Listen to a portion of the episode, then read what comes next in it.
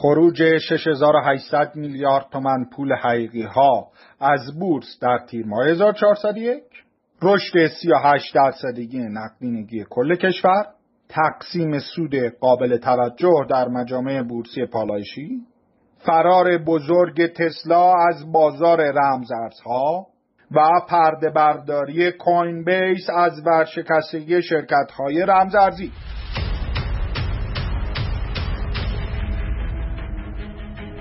چشم سوم.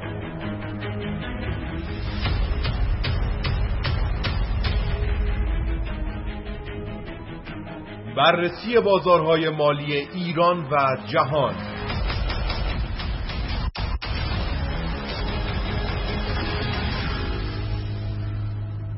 با سلام و درود خدمت همراهان گرامی پادکست چشم سوم با بررسی اخبار و رویدادهای بازار سرمایه ایران و جهان. خدمت شما عزیزان هستیم. در بخش اول به بررسی بازار سرمایه ایران خواهیم پرداخت.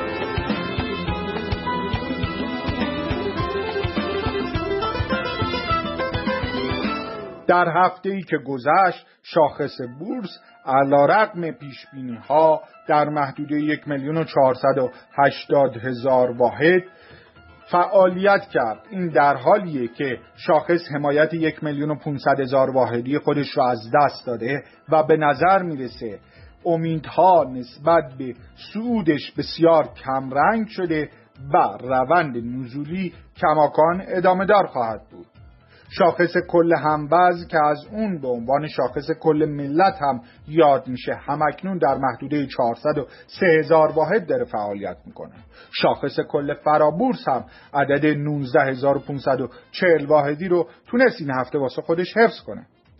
اینها همه در حالیه که پیبهی کل بازار عدد هشت ممیز یک رو به ما نشون میده. گرچه این عدد برای سرمایه گذاری بسیار مناسب هست اما نسبت به بازارهای رقیب مثل خودرو، ارز و مسکن همچنان بازدهی منفی رو بورس داره تجربه می‌کنه. ارزش معاملات در طول هفته گذشته 71 درصد مربوط به بازار فرابورس و 29 درصد مربوط به بازار بورس بوده که بیش از 59 درصد اون ارزش معاملات مربوط به اوراق با درآمد ثابت، اوراق قرضه و روش های تأمین مالیه و تنها بین 14 تا 15 درصد ارزش معاملات مرتبط با خرید و فروش سهام خرد در بازار بورس و فرابورسه. اینها همه در حالیه که طبق اعلام بانک مرکزی رشد 38 درصدی نقدینگی کشور همچنان ادامه داده و عدد نقدینگی به 5 میلیون و 100 هزار میلیارد تومن رسیده. در 19 روز معاملاتی تیر ماه شرکت های داده پردازی اعلام کردند که بیش از 6812 میلیارد تومن خروج پول حقیقی ها رو از بازار داشتیم که به طور متوسط در هر روز بیش از 358 میلیارد تومن پول از بازار خارج شده.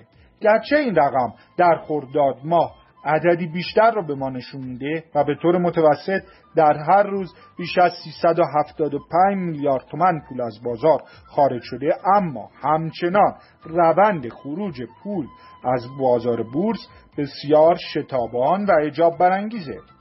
خبرهای مؤثر در این بازار به سه خبر اصلی تقسیم میشن. اولی انتشار صورتهای مالی سازمان بورس که بسیاری از حقایق رو برای ما آشکار می‌کنه.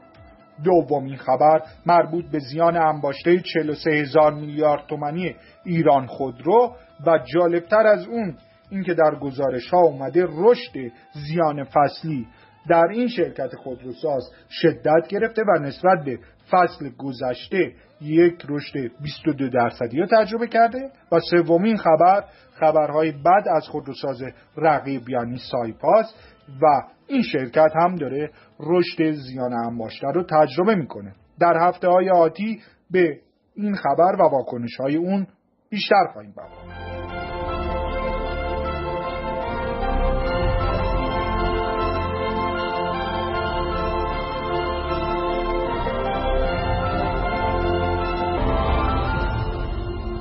با بخش دوم ارزهای دیجیتال خدمت شما عزیزان هستیم. بله همونطوری که مستحضر هستید این هفته اخبار داغی در بازار رمز ارزها و ارزهای دیجیتال مخابره شد که با ما و بسیاری از تحلیلگران رو شکه کرد. اولین خبر به گفته بسیاری از رسانه های معتبر بین شرکت تسلا وابسته به آقای ایلان ماسک دو ماه گذشته تمام بیت کویناشو در آپریل فروخته و به طور کامل از این بازار خارج شده. این در حالیه که در آپریل 2022 قیمت هر بیت کوین بین 48 تا 50 هزار دلار بوده. این هم کلاهبرداری دیگری از ایلان ماسک در بازار رمز ارزها که قبلا توسط بسیاری از کارشناسان خبره مالی و اقتصادی جهان و بسیاری از ثروتمندها هشدارهای لازم داده شده بود.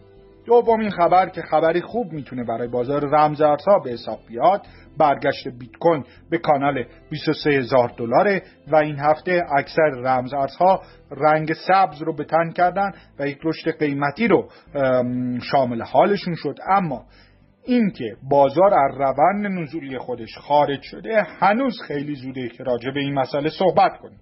خبر بعدی راجع به اعلام یک اظهار نظر بسیار عجیب و غریب از آقای داوود منظور رئیس سازمان امور مالیاتی کل کشور بوده که اعلام کردن فردی در سال 1400 از محل مبادلات رمز ارز بیش از 200 میلیون دلار برابر 6 هزار میلیارد تومن درآمد داده که هیچ گونه مالیاتی هم پرداخت نکرده. این خبر رو بیشتر پیگیری می‌کنیم و شما عزیزان رو از جزئیات اون با خبر خواهیم کرد. چهارمین خبر پرده برداری تیم کوین بیس از علت ورشکستگی شرکت های رمزارزه به گفته این شرکت معاملات اعتباری و دادن پول اعتباری به افراد از سوی صرافی ها و سیستم های معاملاتی علت اصلی ورشکستگی و زیان هنگفت شرکت های صرافی هست که به صورت دومینووار دارن اعلام ورشکستگی می‌کنن. کوین بیس دلیل موفقیت خودش و عبور از این بحران رو عدم اعتقاد به معاملات اعتباری و تخصیص اعتبار به کدها و اشخاص دونسته.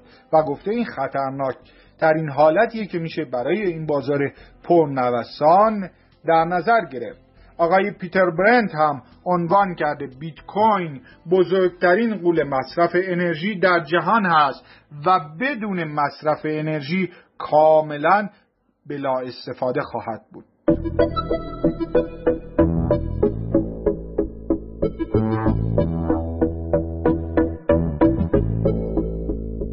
خیلی ممنون از شما عزیزان که تا این لحظه ما را همراهی کردید با پادکست چشم سوم و بررسی اخبار بازار سرمایه در ایران پرداختیم. هفته خوبی رو برای همه شما آرزومندم.